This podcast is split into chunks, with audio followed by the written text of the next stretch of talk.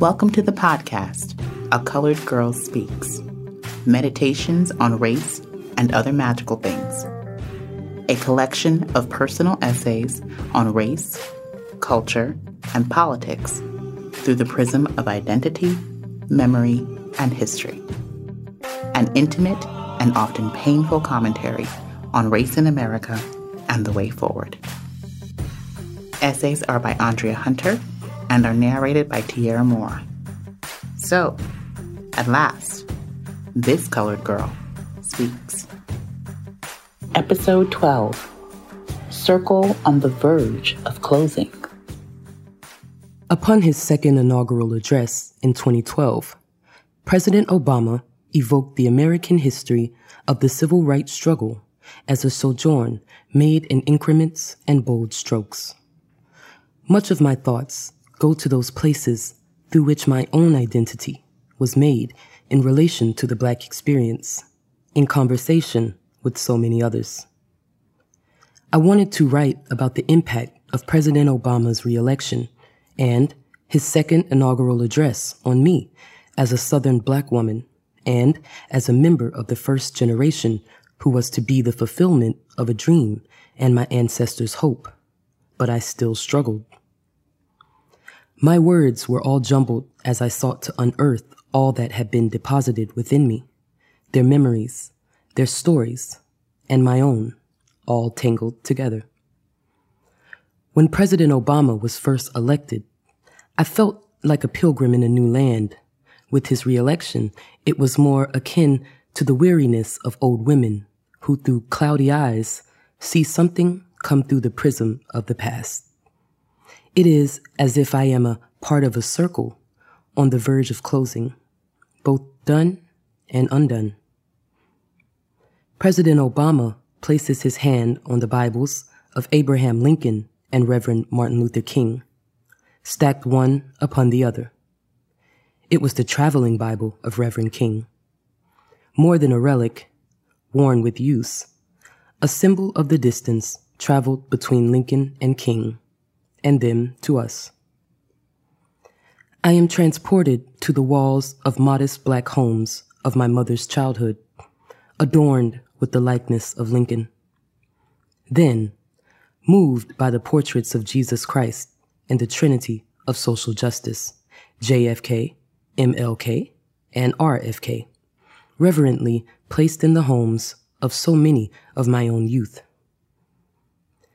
My thoughts turn to when I sat with hands shaking in a South Carolina courthouse on a hot summer's day, holding an 1864 dated April 19 a state letter, yellowed and brittle with age.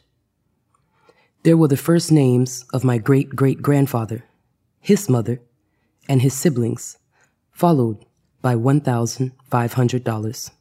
Its author could not have imagined that one day his letter would be read with dark hands, the progeny of the human chattel he held with so much and so little value. I know with certainty it would be no surprise to my ancestors, because I knew them in a way of knowing that happens when children keep the company of old folk. The smell of hoe cakes and boiled peanuts made by old Aunt Fanny and Aunt Babe tells me so. It was their father's boyhood I held in my hand, the spirituals of slavery days. No matter the grief and sorrow, tell me too. They always knew this day would come. When in April 1968, my mother and I stood at King's graveside, she read aloud, Free at last. Thank God Almighty. I'm free at last. These words echoed as loudly for me as those of King himself. The longings of slaves, destined to become forever etched in the American national memory as a challenge to hold to the ideals laid out in the nation's most sacred documents. I remember the casket of my grandfather, the son of an emancipated North Carolina slave, draped with the American flag, his 13 children with hands clasped, encircled him. He and his seven sons, representing the 20th century history of war World War I, World War II, the Korean War, and the Vietnam War. Such an enduring faith in God and the belief in the possible, not only for themselves, but for this nation, as Langston Hughes wrote, I too, America. The legacy and promise of Seneca Falls, Selma, and Stonewall that President Obama called forth in his 2012 inaugural address. And even this moment, when we have awakened to the value of black life, will not come without struggle, pain, or faith. It never has. That is the lesson of my ancestors and the lesson of my life. We live in a political moment where despair is ascendant and our divisions, long present, are laid bare, and that which makes us a nation is being mortgaged to recapture a past, an imagined paradise lost. For those who believe they can no longer endure, I want to tell them that they are not defined by this and that they can survive, and that the problems of poverty, hunger, depression, addiction that come from difficult times has no color. All those gone before taught me when the night is darkest, you must have faith. Faith in the divine. Faith that we can and will overcome. Faith we will survive. Faith we will be redeemed. And faith that what is crooked shall be made straight. And faith, my friend, is an act of will, as is hope. Black folk understand the weight of despair, the need to escape from it, and the grasping for air as your lungs fill with it. But those who march to establish a white nation cannot be saved by the sacrifice of black and brown bodies. It will not bring peace or restore the economic prosperity of post World War II America or make real the made up worlds of fathers knows best.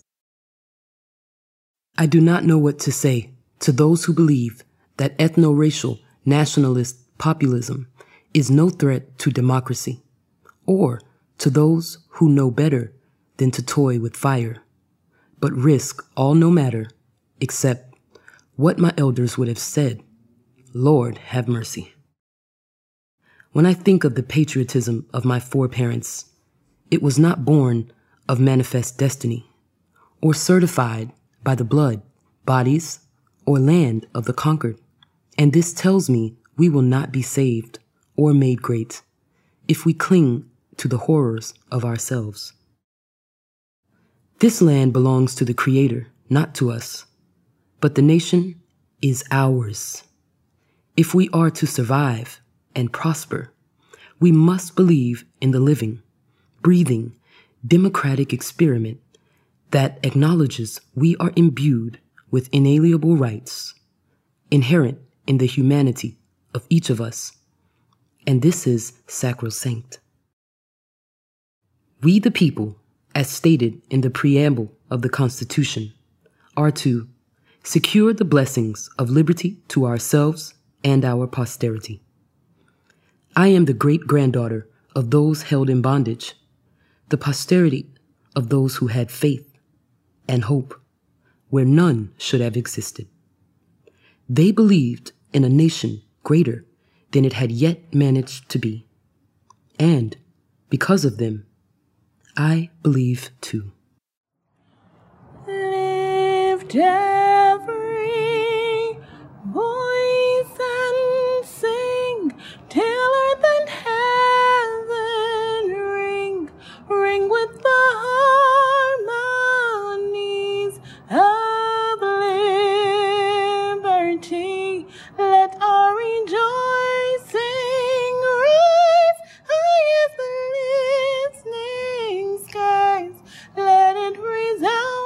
loud as the rolling sea.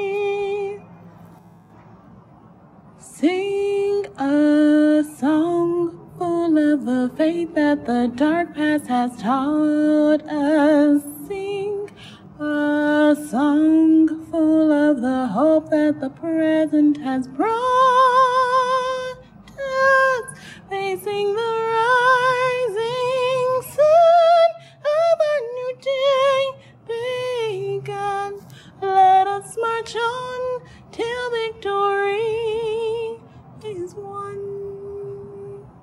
This brings us to the end of this episode of A Colored Girl Speaks Meditations on Race and Other Magical Things. Your time, the listen, and your engagement are most appreciated.